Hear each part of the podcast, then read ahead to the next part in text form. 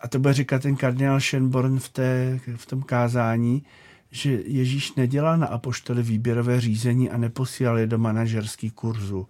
Hmm. Jeho jedinou otázkou bylo, miluješ mě? A toho jsme snad schopni všichni. Hmm.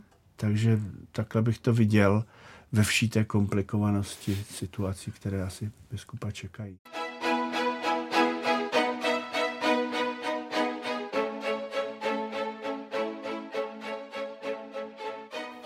Eklézia podcast.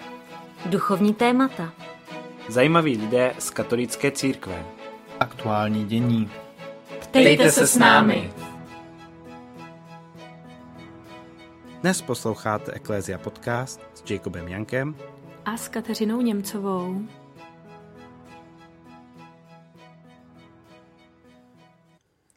Naším dnešním hostem je redemptorista a nově jmenovaný biskup litoměřické diecéze Monsignor Stanislav Přibyl. Stanislav Přibyl vstoupil v 19 letech do kongregace redemptoristů, ve 24 letech složil věčné sliby a o rok později byl vysvěcen na kněze. V minulosti zastával již mnoho důležitých postů. Byl generálním sekretářem České biskupské konference, generálním vikářem litoměřické diecéze, provinciálem Pražské provincie redemptoristů, a prezidentem arcidiecézní Charity Praha. Stanislav Přibyl je také známý jako velký milovník hudby, je sám hudebník a varhaník. V neposlední řadě je i autor několika knih, jako například Karlův most v souvislostech víry a ducha a právní situace litovniřické diecéze v letech 1989 až 2010. Oce biskupa jsme již v našem podcastu měli, úplně na začátku našeho fungování, již ve třetí epizodě a tématem byly církevní restituce. A tak vás zde opět vítáme, nyní jako nejmladšího biskupa a děkujeme vám, že jste již po druhé přijal pozvání do Ecclesia Podcast. Děkuju. S napínavostí jsem poslouchal, co všechno jsem provedl v životě. Tak teď se snad dozvíme ještě další pikošky. Jak jsme již zmínili, jste nově jmenovaný biskup Litoměřické diecéze a tématem našeho rozhovoru bude tedy proces a vaše osobní prožívání toho jmenování. Abychom vás na začátek lépe poznali a tím představit posluchačům, tak pro vás máme tři otázky. Za A. Jaká je vaše nejoblíbenější skladba v kancionálu? Adeste Fideles 219. Zaspíváte ji? Ne. Jdou zástupy věrný s jásotem a chválou a dál to nevím, jak to vlastně je. Krásný. Krásný. No? Vaše nějaké oblíbené jídlo, ať vás budoucí uh, diecezané mají na co pozývat? Kung pao. Hmm, také litoměřické. No, třeba. A třetí otázka, jaký je oblíbený svatý nebo nejsympatičtější biskup? Klidně historický. To je těžký.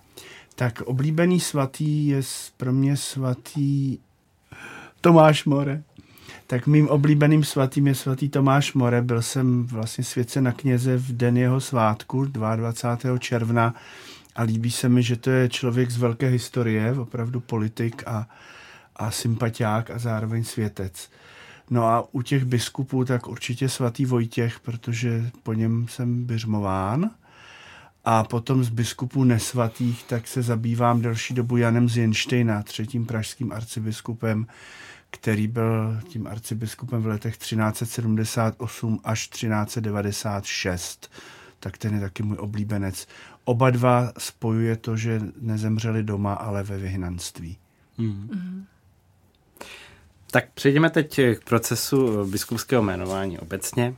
V katedrále svatého Štěpána v Litoměřicích bylo sobotu 23. prosince oficiálně oznámeno jméno nového pořadí již 20, 21. litoměřického biskupa, kterého jmenoval papež František. Jak jste se o, o svém jmenování dozvěděl vy? Očekával jste to? Tak to nemůžete očekávat, to prostě jako nějak přijde. Dozvěděl jsem se to zvláštním způsobem, už jsem to moc krát vyprávěl, tak vám to řeknu taky. Vlastně, že se něco děje, byla taková zvláštní zpráva na WhatsAppu od pana Nuncia, s kterým jsme v denním kontaktu takže ten WhatsApp celkem používáme živě, ale že mi to poslal v neděli ve tři čtvrtě na 12 a že by se mnou potřeboval mluvit na 10 minut a že mě nezdrží, a, ale že přitom klidně za mnou dojede do Horní Police, což je za 90 kilometrů za Prahou, tak to bylo takové zvláštní. No. Tak jsem mu napsal, že jsem ještě v Praze a že přijedu na nunciaturu, než pojedu do té Horní Police. Tam na mě čekal před dveřmi, společně jsme uklidili ty parkovací kůžely, aby je nikdo neukrad a šli jsme nahoru do takového salonku. Pak mi, já říkám kluci, ale kolegové, páni biskupové říkali, to je ten stůl, tady nás to všechny potkalo, když jsme tam byli v lednu potom na obědě. No a tak jsme si sedli k tomu stolu správnému a tam mi dal tak obálku a říkal, přečti si to. Tak jsem si to přečetl, tam bylo vánoční přání, jako veselé Vánoce a tak. Jo. A vše dobré pro vaši budoucnost. Tak. Jste řekl děkuju. A... Tak jsem si říkal spíš, jako mě tahá za nos, nebo co, co po mně jako chce. A pil daleko. A, a potom mi začal vyprávět, že teda má na starosti obsadit ty biskupské stolce, a že zatím mu to jako moc nevycházelo v tom smyslu, že ještě toho moc nedošlo ke konci. No a tak to pořád vypadalo, že se tak povídá a pak mi řekl, no ale svatý otec se rozhodl vás jmenovat biskupem v Litoměřicích, nebo tě, uh, ono se to v těch jazycích špatně rozlišuje, tak jestli to beru, nebo jestli se potřebuji nějak rozmyslet, tak vím, že tak jsem zavřel v oči a říkám, tak, tak co, no, tak, tak jdu do toho. Tak asi po pěti vteřinách jsem řekl, že ano. No a pak už to tak jako se rozjela ta mašinérie, volal na všechny strany, co bylo potřeba a já jsem vlastně potom asi za 20 minut odjel, když jsem ho předtím poprosil o sklenici vody a možnost se pomodlit v kapli, protože přece jenom to je situace, která se neřeší jenom u stolu. Tak, hmm. Takhle to bylo. No a pak jsem jel do té horní police a člověk má v sobě nějaký motor, že jo? tak když se vám někam nechce, tak jedete pomalu. A tentokrát nevím, co se asi ve mně něco dělo, ale musel jsem si dávat pozor na rychlost a na červený. Více než kdy jindy, prostě nějak vevnitř to ubíhalo hrozně rychle. To byla jediná změna. No a pak jsem to musel týden udržet v tajnosti, no, to, což je náročné, protože všichni jsou chytrý a slyšeli něco a, a, a, a tak různě zkoušejí, že jo. Hmm. Ale povedlo se. Já bych se ještě ráda vrátila do té situace, když jste si to přečetl, teda tu obálku, hmm. to přání a pak vám Nuncius řekl, že papež František by vás rád měl jako hmm. biskupa. Jaký byly vaše pocity v tu chvíli? Takový, já nevím, prostě jako když jedete na horský dráze, to všechno rozmazaný, to se dá nějak reflektovat až zpětně. Nevím, prostě. Ale není to zmatek, je to prostě něco, co sedíte v něčem a ono to jede prostě. To... Že byla to třeba nějaká jako radost, nebo strach, nebo vděčnost, nebo vůbec nic, že člověk to zatím jako ještě nestihl zprocesovat a a vlastně jenom strach tak... ne, strach ne. To bych asi řekl, že do toho nejdu. A radost, ta se asi pak dostavila samozřejmě. Ne, to je prostě tak rychlý, že Takový to šok nestačí. Mít, ani šok. Prostě najednou to jede. No. Hmm. Jako, já nevím, já jsem nikdy neskákal na lyžích, ale když prostě někdo se ty lyže rozjedou, no tak nemáte čas přemýšlet, kde co je, prostě jde o to si na, doletět do cíle, nic si nezlomit a ještě třeba skočit nějaký hezký, nějakou hezkou vzdálenost, tak takhle nějak to bylo. Asi až když jsem řekl to ano, tak potom člověk začal uvažovat jasněji a, a byla tam ta radost, asi radost toho, že jako pán Bůh a církev má ve mně důvěru. Mm-hmm. A je to nabídka, která se dá odmítnout? Stát se biskupem? No, asi všechno jde, ale říká se, že se to nedělá a je pravda, že jako proč by to... Člověk by musel mít nějaké asi závažní důvody, například, že neodhadli váš zdravotní stav nebo něco takového. Ale jestliže ten proces toho šetření je tak důkladný, jak se říká, no hmm. tak eh, i když člověk o sobě pochybuje, tak o něm ta církev nepochybuje v tu chvíli, tak si myslím, že že není místo na nějakou hrbatou pokoru nebo tak. No samozřejmě to ano, má své důsledky, ale ty teprve uvidím. Mm-hmm. A mohla bych se ještě zeptat, jestli byste mohl vlastně v rychlosti popsat, jak ten proces vlastně funguje, nakolik, uh, nakolik uh, v procesu jmenování biskupa hraje roli vlastně Vatikán, nakolik třeba Česká biskupská konference, nebo jestli se ještě uh, vlastně diskutuje s nějakým jiným člověkem. Hmm. Tak základní vlastnost toho procesu, že je tajný. Že jo?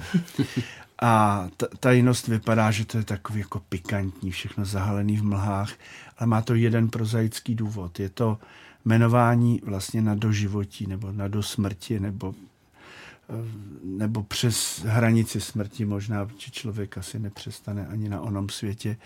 Vždyť je to vlastně svátost, která vtiskuje do duši tu pečeť, jako máme u křtu, tak je to i vlastně u toho kněžství ve všech těch stupních. No tak eh, a musí se vybírat z nějakých lidí. Samozřejmě někdo se vybere, někdo se nevybere. Vždycky ten papež musí dostat takzvanou ternu.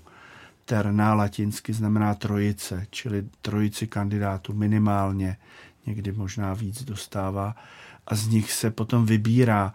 No a tak se mnou minimálně museli být dva, kteří jako zůstali v tom tajemství. Mm-hmm. A teď si představme, že by to tak nebylo. Mm. Tak to je především ochrana těch, kterým to jako neprošlo nebo nevyšlo nebo tak. Čili je to velmi praktické a až druhotně je to zajímavé, takže to každýho zajímá. Mm. Obecně je úkolem apoštolského nuncia šetřit eh, ten proces nebo šetřit ty kandidáty. Co to znamená? Prakticky to znamená, že nejprve se zjišťuje stav diecéze a různí lidé, to zdaleka nejsou jenom biskupové, ale já vím, že jsou to kněží, lajci, mm-hmm. muži, ženy, kteří jsou osloveni apoštolským nunciem, tak se vyjadřují k tomu té diecézi, od její historie přes nějaké situace, které tam mohou nastat nebo nastávají, jaká je ta situace pastorační, jak je ošetřena péče o chudé, o e, staré, o mládež, prostě všechno to, co se v té církvi děje. A teprve poslední otázka je, jestli teda navrhují někoho na biskupa, buď biskupa už, který by se mhm. přesunul z jiné diecéze, nebo kněze. A tušil jste, že jste mezi tou trojicí, nebo opravdu vlastně ty kandidáti nevědí, že ani byli nominováni? Tak jako tušil, no tak tušil a netušil, no nikdo to neví, ale eh, že jo, tak eh, já jsem tam nějakým způsobem byl v té diecézi generální vikář. Tak, tam byl vlastně devět let, je to tak? Sedm. sedm. Já jsem všude v poslední dobou sedm a půl roku. a tak samozřejmě, že to člověka napadne, že jo, ale, mm. ale že bych jako tušil, no to nejde prostě, no. Mm. A, takže to je první jako kolo, no a z toho se vygenerují nějaké, nějaké množství osob. To si ten nuncius přebere zase, to je jeho práce, nevíme jak, ale asi pečlivým čtením těch, hmm. uh, těch jednotlivých výpovědí. No a pak z toho vznikne teda ta trojice kandidátů a k ní se potom vyslovují zase oslovení lidé. Zase to vůbec nejsou jenom biskupové, hmm. ale mohou to být jako docela dobře. Může to být každý z vás klidně, když vás ten nuncius osloví.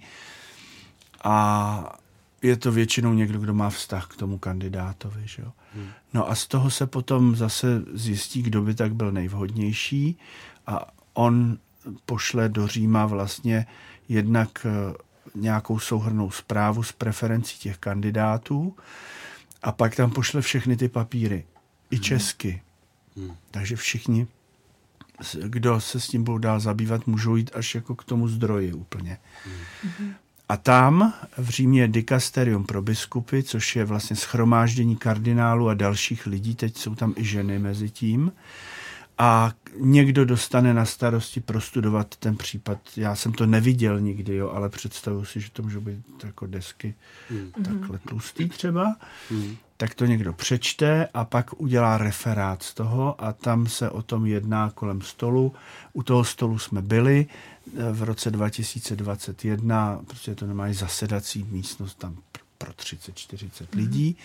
No a z toho, a samozřejmě neřeší jeden případ z celého světa, x případů.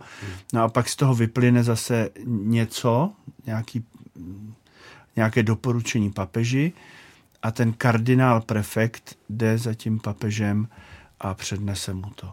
Mm-hmm. A rozhodně to není tak, někteří lidi říkají, no on to papež ani neviděl. Mm. Jde pak, všechno viděl a máme na to takové nepřímé důkazy v jiných situacích. Mm-hmm. Pan arcibiskup Graubner třeba vyprávěl, jak mu ten kardinál volal, když šel od papeže. Jo, čili takové ty řeči, že se jako hraje na to, že to papež rozhoduje, to není pravda. On opravdu se zabývá každým tím případem, bych řekl.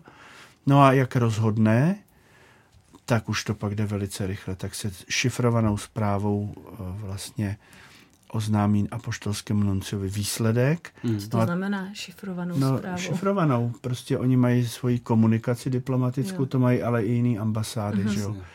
tak, aby to nikdo nemohl jo. přečíst. Čili já nevím, jestli to vypadá, že přijde nějaký čínský čaj a oni to musí nějak deko... Nevím, to opravdu netuším, ale říká se tomu čifráto, nebo v, čili uh, čifra je, je hmm. číslo. Hmm a nebo francouzsky šifra, že jo, to je zase šifr, je, je číslo francouzsky.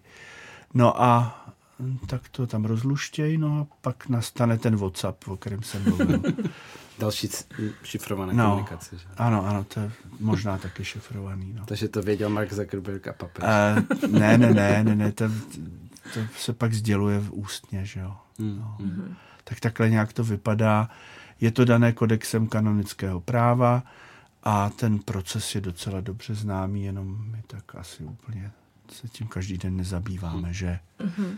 Tak se posuneme trošku o měsíce dál a vlastně přiblížíme se k tomu svěcení. Mm-hmm. Ale ještě před svěcením důležitou přípravou jsou vlastně duchovní cvičení. Mm-hmm. Tak se chceme zeptat, kdo vám povede duchovní cvičení? Já vyžu, využiju toho, že biskupové mají duchovní cvičení vždycky po první neděli postní mm-hmm. a tak vlastně jako pojedu s ostatními biskupy a bude to Jaroslav Broš, mm-hmm. který bude dávat ta duchovní cvičení a bude to na Velehradě.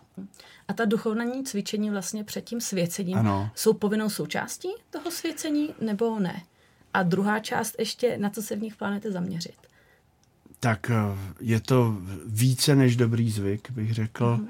Nevím, jestli přesně v kodexu kanonického práva je napsáno, že jako je to něco tak nutného, že že by to bylo snad neplatné, potom to asi ne, ale eh, vždycky při takových životních krocích jsou duchovní cvičení před jáhenským, před kněžským, před biskupským svěcením a kdo to bere trochu vážně, a to snad u biskupa jinak nejde, tak eh, jako si na to ten čas opravdu udělá.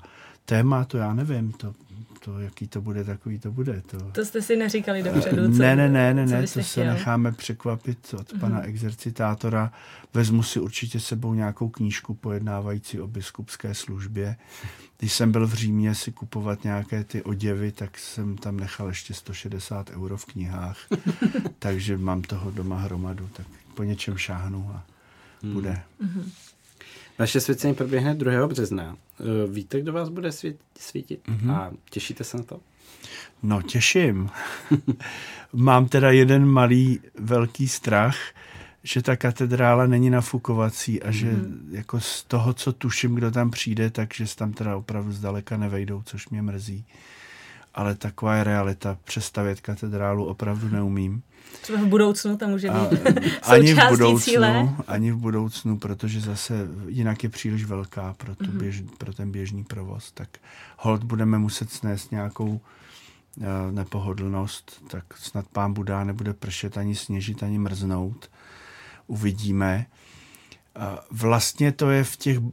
Každý ten biskup dostane bulu, čili papežskou listinu, která se musí předložit kléru a lidu.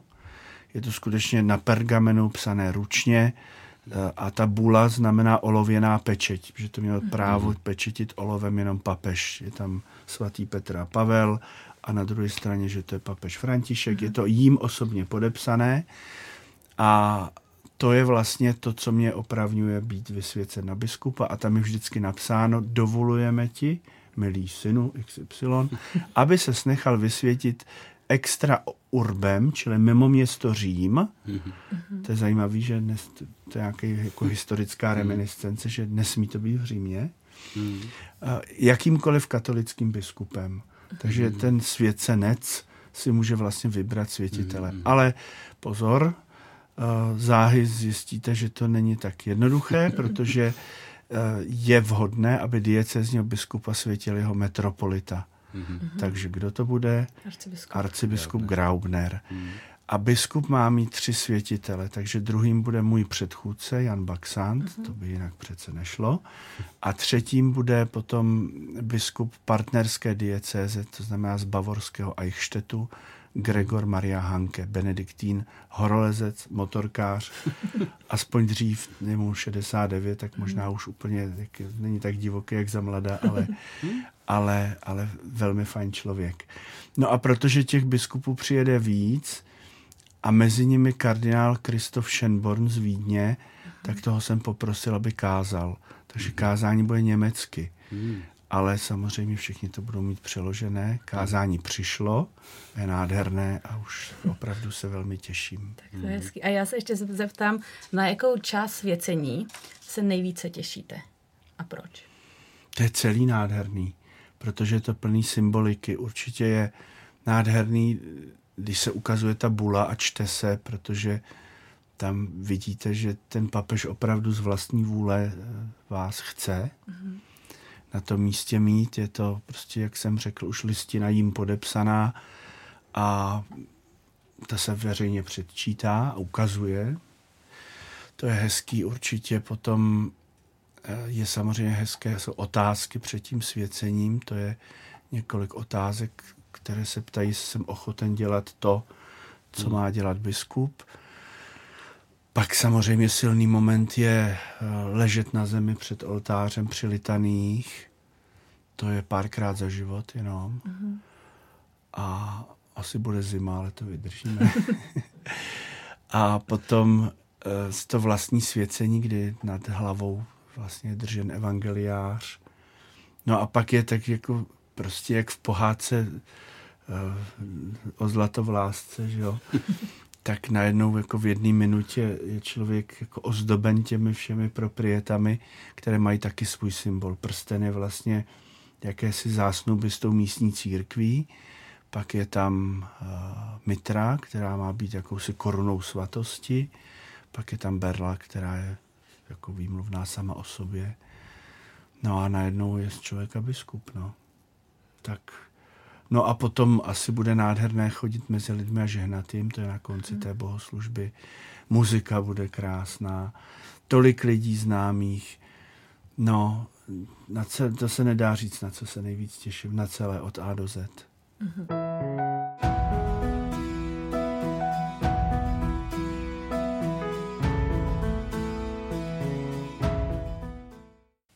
Hostem Eklézia podcast je nově nastupující biskup litoměřické diecéze jeho excelence Stanislav Přibyl, s kterým si povídáme o biskupském úřadě. Vašemu novému úřadu se váže i biskupský znak a heslo, které má provázet pastičskou službu daného biskupa. Zvolil jste si už heslo? A můžeme Všechno je hotovo. Vidět těžko, nemám to se... Možná tady v mobilu bychom to našli, ale chcete to vidět? No vidět ne, to jen takové. Ne, to, dobře. Tak říct to heslo. A, a... Jednak eh, ještě předešlu to, když slyším excelence, tak se vždycky dívám okolo sebe, s kým mluvíte. A, se na to musíte začít zvykat. A možná ani nemusím na excelenci. tak moje excelence má heslo, které je pokoj vám, pax vobis to celkem je něco, co rezonuje, jak si, co mnou rezonuje delší dobu, protože mezi lidmi je hodně nepokoje a hodně rivalit a hodně bojů a, a vůbec jsme tak nepokojní a netrpěliví a, a nic pořádného nedotáhneme, protože prostě není ten pokoj. A bojíme se taky hodně. A vlastně to všechno je v tom pokoji vám, je to slovo Ježíšovo, které vyslovil, když vstoupil mezi ustrašené učedníky po vzkříšení za zavřené dveře a pak jim dal Ducha Svatého, aby mohli odpouštět hříchy. Tak to mě velmi zaujalo a to jsem měl jasno hned.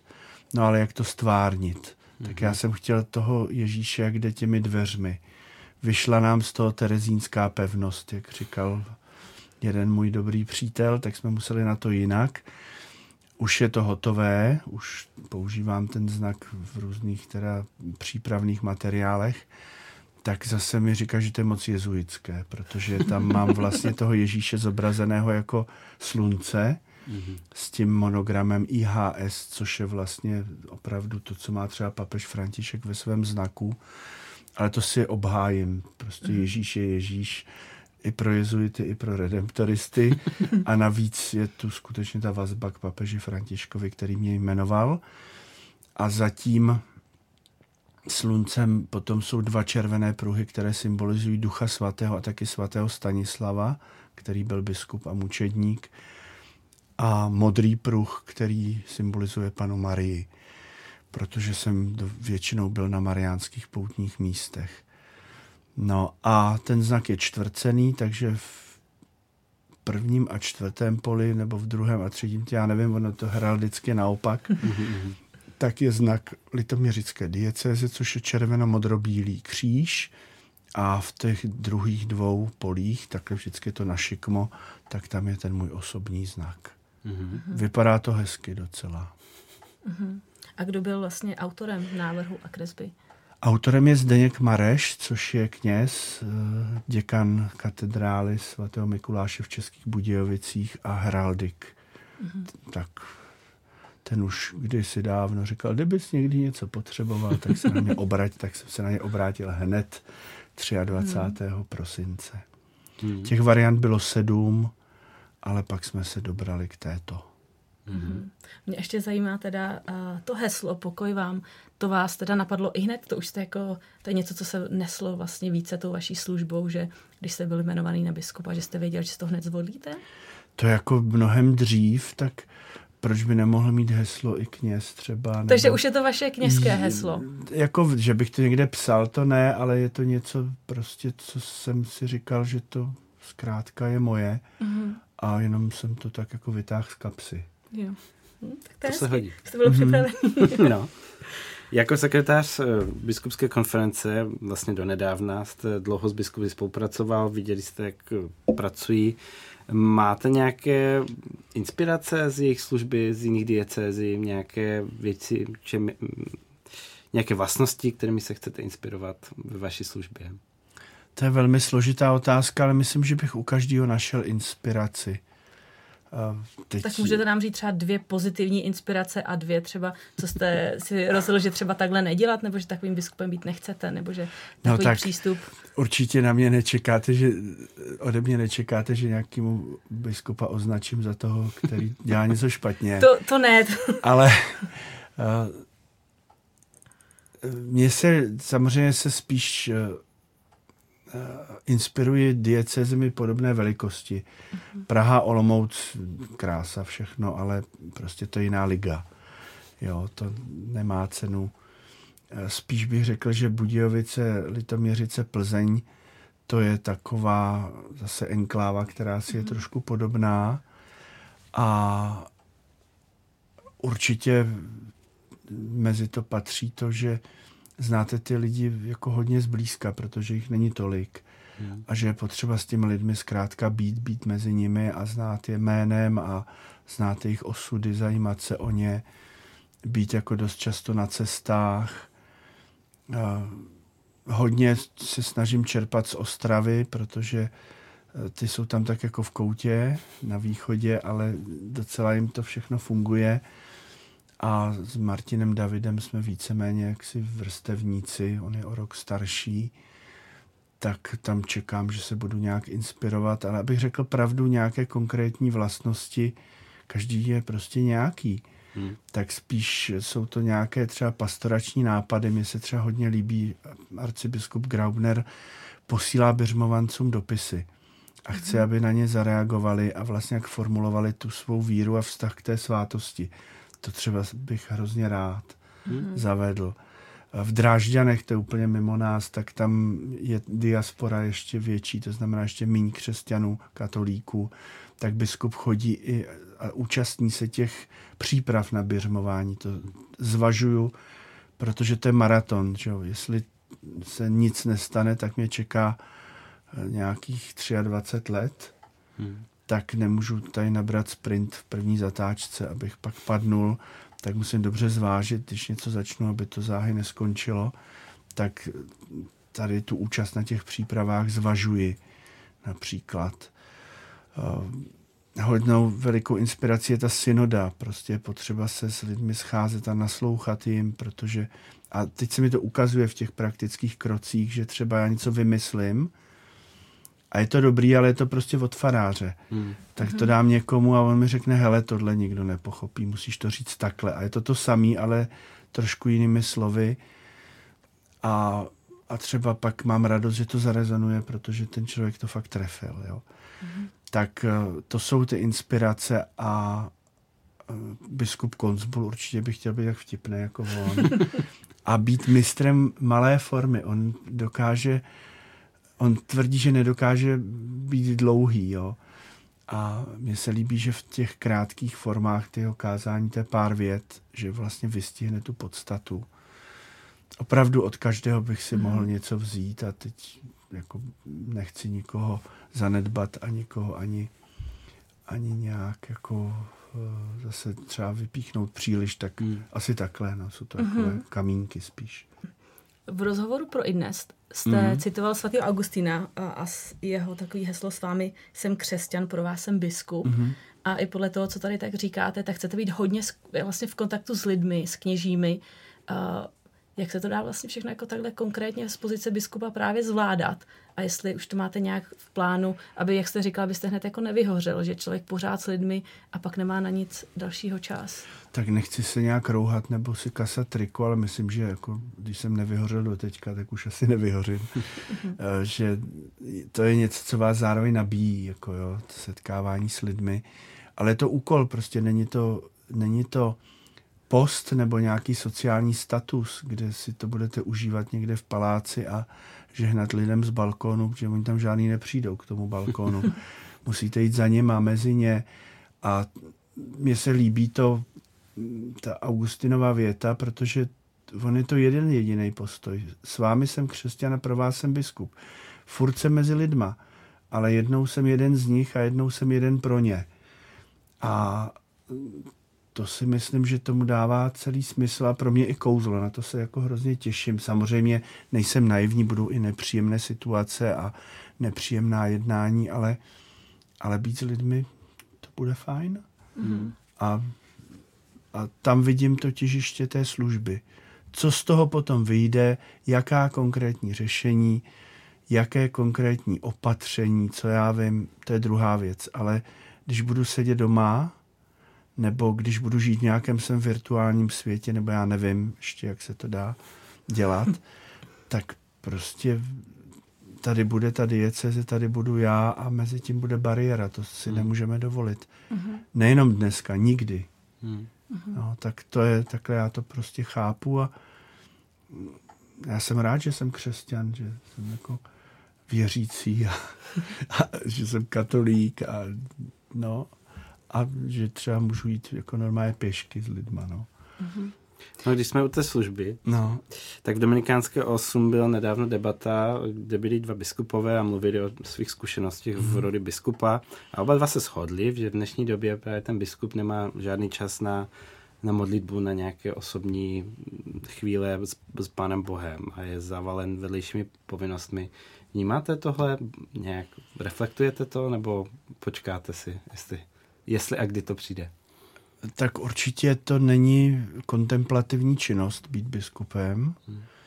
A zase na to odpovídá hezky svatý Řehoř Veliký, tuším, který říká, jak já mám eh, se soustředit na Pána Boha, když tu musím vyřizovat tu, tam se bavit hmm. s těmi, tam jít na nějakou společenskou událost. Já jsem chudák, jako jo. tak počítám s tím, že budu chudák v tomto smyslu, ale eh, ono nemusí člověk mít jenom exkluzivní čas pro Pána Boha. On ten Pán Bůh je přece v těch situacích taky. A tak samozřejmě musím mu dát něco extra, tak se bude potřeba přivstat, nebo jít později spát, nebo mm, někde to vyšetřit zkrátka. A jestliže vím, že bez Boha to nepůjde, no tak si na to musím udělat čas. To je, kdybyste se nenasnídali prostě. No tak mhm. vám bude kručet v břiše, budete se divit a pak třeba omdlíte. To je přece normální, jako, že když mám mít nějakou sílu, tak ji musím někde načerpat. Ale to bytí s Bohem se odehrává v tom bytí s lidmi, takže já myslím, že Pána Boha bude dost. Tak oni určitě jsou to starý zkušení bardi, tak vědí, co mluví, ale já zatím nemám pocit, že, že bych musel trpět touto nouzí. Uvidíme. A jak vlastně vnímáte poslání biskupa? Má to být hlavně dobrý manažer nebo spíš velice jako hluboký člověk? No to je právě v tom Augustinovském jsem tady pro vás. Jo, cokoliv, každý nějaký jiný. Někdo je eh, výborný, duchovní, nějaký jaksi parťák. Jo, když se podívejme na ty naše biskupy, takový Kája Herbst, to prostě člověk, s je radost být, ale není to nějaký jako super velký manažer. Třeba nikdy nebyl a nechtěl být, jo. Ale je to člověk, který řekne ahoj a už se cítíte přijati. Jo, a to je jeho služba a je to možná management vlastně, protože on ty lidi nějak uspořádá a někam vede. A my totiž management chápeme často jako management věcí, mm-hmm. že musí mít všechny ty procesy uspořádané ale tady přece pracujeme s lidma a, a i dobré slovo je, bych řekl, manažerský Ale třeba Kaja Herbst je zrovna biskup, no. který dvakrát odmítl vlastně být biskupem. No, pak to vzal, no. a myslím, že udělal dobře. Jo, eh, a jsou zase jiní, kteří prostě to odsýpá od ruky, prostě vědí přesně, co mají dělat a, a umějí ty problémy formulovat a vyřešit a, a, a pak jsou jako lidi, kteří dovedou od každého něco, pak jsou lidi, kteří si myslí, že nedovedou nic a možná v té jejich pokoře je ten, ta jejich deviza. Hmm. Já myslím, a to bude říkat ten kardinál Schönborn v, té, v tom kázání, že Ježíš nedělal na apoštoli výběrové řízení a neposílal je do manažerský kurzu. Hmm. Jeho jedinou otázkou bylo, miluješ mě? A toho jsme snad schopni všichni. Hmm. Takže takhle bych to viděl ve vší té komplikovanosti situací, které asi biskupa čekají. A tak asi poslední otázka tohoto bloku. Je něco, z čeho máte na své biskupské cestě strach? Něco, čeho se bojíte? No, asi se zatím nebojím ničeho, ale jsou situace nepříjemné a to jsou situace, kdy prostě někdo nechce nechce najít nějakou schodu nebo na něčem se domluvit, nebo a to jsou tajemné situace, prostě člověk by se rozdal a hmm. vyšel vstříc až kamkoliv a ten, narazíte na bariéru. Tak samozřejmě vím, že to budu narážet a že to bude nepříjemné, ale že bych se vyloženě bál, to zatím ne. Nevím, jestli jsem hazardér nebo naivka, ale jako celkem to koresponduje se zbytkem mého života.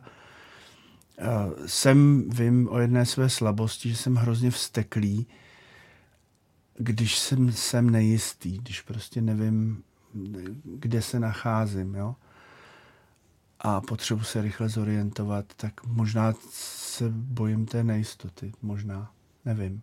Ale spíš se nebojím mnoha věcí, tak uvidíme.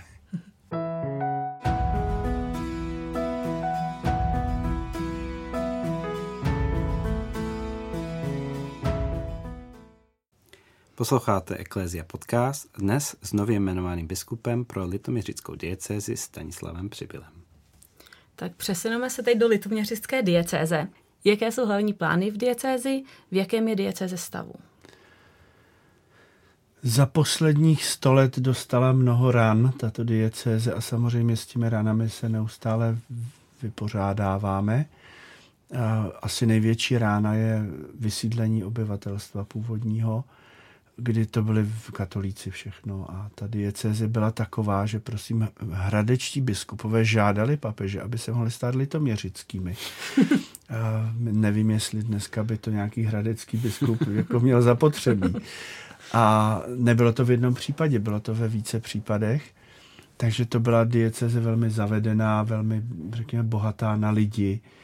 E, ty kostely, které jsou v diecezi, to jsou katedrály, často mají jedno nebo dvě patra empor a pak přišel rok 45 a všichni šli pryč, 80% obyvatelstva a najednou je tady masivní struktura a v tom velmi málo lidí. A v tom se pohybujeme vlastně dodnes. Takže to je asi největší výzva. Myslím si, že za námi je velký kus práce v tom smíření těch rán, ale přeci jenom zůstává tady ta stará struktura, která je nádherná. To jsou prostě nádherné stavby, ale jestli něco neuděláme, tak nás zadusí. Prostě mm. těch kněží je stále méně, lidí je, kolik jich je. A, a teď máte, žijete v takových obrovských prostorech a padá vám to různě na hlavu a dá se to nějak spravit, jako vždyť je to krása, kolik se to už spravilo, ale máme tomu věnovat tolik energie. A to je otázka, na kterou se, na kterou se spolehlivě rozvášní kněží kdykoliv na počkání, protože to prostě nemá řešení tohle. Jo. Hmm. Tak to je, já bych nemluvil, že to je špatný stav, ale je to prostě výzva, která je nám daná. Je tam taky vysoké procento sekularizace, to znamená, je tam hodně lidí, kteří vůbec s církví nechtějí mít nic společného, nebo lidi, kteří vůbec nepoznali církev. Jako dost často se setkávám s lidmi, kteří vůbec netuší, že nad vesnicí mají kostel a ptají se, co to je, nebo se ani neptají, protože tam nikdy nebyli jim 50 let třeba. Jo. Takže je tu i náboženská ignorance. Ale zase na druhou stranu je, to, je tam strašně lidí jako nesmírně aktivních, kteří dělají hrdinské věci, opravují, starají se. Jsou třeba vesnice, kde je 70 zvoníků na jeden zvon. Jo. A nebo to byste nečekali, třeba pět varhaníků na jedné varhany. A zavádí se nějaké služby a podobně a třeba ty lidi nejsou ani všichni věřící, ale nějak k tomu mají vztah, jo. Čili je to taková zahrada, kde pořád něco jako raší a teď se musíte zamyslet, jak to udělat, aby to vykvetlo do plné krásy. A já si nemyslím, že se mi to nějak povede, rozhodně ne mě jako osobě, ale musíme se v tom umět pohybovat a to znamená víc uh, sdílet síly a více inspirovat jeden od druhého. To přeloženo do církevního žargonu znamená vytvářet s kněžími presbyterium na fundamentu takového lidského přátelství. Prostě budeme kamarádi. Teď mnozí mi píšou a teď nevědí, jestli mi mají říkat excelence, nebo a byli jsme normálně jako kamarádi, tak já píšu vždycky jako Štěpáne nezlob, jo? nebo něco takového, tak ty vztahy, jaké byly, takové budou, že? A rozhodně to není o vykání nebo o tykání, to je asi úplně jedno. Já taky rád některým lidem vykám a neznamená to, že k ním mám jako vzdálený vztah, ale musíme hodně být spolu, hodně si pomáhat, hodně se inspirovat jeden od druhého a to platí samozřejmě i pro práci s lidmi. Být eh, těm lidem prostě oporou a zkrátka je schromažďovat. Já myslím, že ten proces je proces dávání se dohromady. To je ten synhodos, ta cesta spolu. Takže mě ta synoda prostě strašně pomáhá. Mm. Teď najednou mám nejen o čem mluvit, ale o čem přemýšlet a docela konkrétně vím, co by se mělo dělat. Mm. Mm. A je něco, když se obrátíme to, když to obrátíme, je v té diecezi něco pozitivního, co vám ostatní dieceze můžou závidět? Já říkám s žertem, že to je avantgarda, jo? to znamená, že to, co jako my jsme tam klesli na zadek, si sedli, že? tak to, že ty takzvané tradiční dieceze teprve bude čekat, hmm. čekat, že my nejsme poslední, my jsme první. Jako, jo? Mm-hmm. A ono to přestává být legrace, protože se to skutečně plní a když budeme žít tu svoji víru dobře a budeme i přemýšlet o tom, jak využívat svých malých sil tak můžeme opravdu těm druhým být jako pomoc, ku pomoci. Zatím to tak vypadá, že jsme ti s tou nataženou ruku. Nemáme lidi, nemáme peníze, nemáme tamto. Ale já bych byl rád, kdybychom našli ten poklad a mohli ho nabídnout druhým. A věřím, že tam je a že právě v tom způsobu, jak se eh, obracet a žít prostě v těch podmínkách, které nejsou úplně jaksi růžové. Mm-hmm. Tak přijdeme teď k otázkám od posluchačů. Ta první je, máte vybrané spolupracovníky? Máte vybraného řidiče? no, eh, tady bych byl nerad osobní, ale tvůj tatínek mi celá léta sliboval, že eh, v žertu pochopitelně, že až budu tím biskupem, že mi půjde dělat řidiče a když jsem to připomněl vaší mamince, eh, v SMS, tak mi odpověděla, už se učí couvat. Jo? Takže tudy cesta asi nepovede, ale bude to asi nějaká kombinovaný, nějaký kombinovaný režim, něco si odjezdím sám, ale je potřeba mít řidiče, není to luxus. A když má člověk někde jako podat výkon a je toho hodně, tak prostě nemůžu strávit život za volantem, to by nemuselo taky dobře dopadnout. Ale v tuhle chvíli mám takového člověka, který bude i sekretářem, i řidičem, i ceremonářem, ale zase nemůže být sedm dní v týdnu, protože to by ho položilo. Mm-hmm. Takže třeba přijde ještě jeden takový podobný a pak už to půjde. Mm-hmm. Tak druhá otázka. Co byste nyní vzkázal sobě jako novoknězi? No, jako asi hledej v tom svém povolání radost a dávej najevo. To už je jako že nechci potom novoknězi něco nereálného. Mm-hmm. Cítíte, uh, další otázka je, jestli cítíte, že se stále v životě něčemu učíte? No je, je. to je jedna vlastně z takových, jeden z mých postojů asi životních, že všechno je škola. Hmm. A uh, různé, já jsem nezažil nějaké velké kotrmelce v životě, ale zažil jsem různé těžší situace, včetně teda nádorového onemocnění.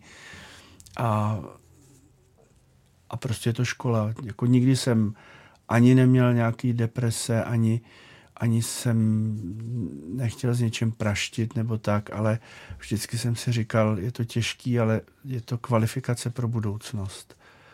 A byla a možná ještě bude nějaká. Takže to je naprostá pravda v mém životě. A jestli je to know-how, který jsem vymyslel, tak jsem na něj pišný. Hmm. Můžete patentovat. A ještě poslední. Jako prezident arcidiecezní Charity Praha jste naštívil často Indii a Ugandu a já vím, že v jednom zážitku, že když jste byl, mám pocit, v Indii, tak vám nikdy nedojedli zavazadla a vy jste zrovna v tu dobu četl knížku Za co mě Bůh trestá. Ano, ano. Tak uh, co, co vám tyto výjezdy přinesly? Co jste se třeba tam naučil, nebo co vás, si máte nějakou právě um, nějaký zážitek, co můžete mm. sdílet? Tak uh za prvé posledních deset výtisků knihy Za co mě Bůh trestá jsem vykoupil tyto Vánoce a, a ještě asi čtyři mám a to budu rozdávat, protože to bylo opravdu tehdy až směšné, jak kdo tu knížku držel, tak byl v nějakém průšvihu tehda. A musím si ji přečíst ještě jednou pořádně ale co mi to dalo, že ta víra těch lidí, kteří žijí v mnohem jako horších materiálních podmínkách než mě, je taková velmi konkrétní. Vzpomínám eh, v Ugandě na různé mše s biskupem, kde se probíralo všechno od pojištění přes očkování, po to, kde se má nabírat čistá voda, že se mají umít své žluté kanistry a tak dále. Trvalo to pět hodin, když začalo pršet, tak se prostě 20 minut nemluvilo, protože plechová střecha byla plechová a zvláště obětování se mi líbilo, jak opravdu ty lidi si něco utrhli od úst a donesli to k tomu oltáři, ať to byla koza, která se vzpouzela na nějakém provaze, nebo děti s cukrovou třtinou, která vlastně to byly jejich bombony a oni si je odřekli a vlastně v tom kostele odevzdali. Čili mě hlavně ta Uganda zaujala teda Další věc, co mě zaujalo, že to křesťanství bylo velmi mladé. My si ukazujeme obrazy svatých, svatý Václav, různé barokní nebo gotické sochy a obrazy. Oni si ukazují fotografie. Hmm. a dokonce asi člověka, kterého jsem tam měl nejvíc rád a který před pár lety zemřel, arcibiskup z Kampaly, Cyprian Kizito Luanga, tak má vlastně stejné příjmení jako ten Karel Luanga, který, hmm. který vlastně byl tím svědcem, řekněme, u kolébky té uganské církve, tím učedníkem, na němž to všechno stojí. Takže to jsou věci, kde jako vidíte tu církev najednou jako v jiném obraze a rozhodně to není muzeální kousek, ale je to něco, co se žije opravdu živě a to je nesmírně obohacující. To bych přál každému.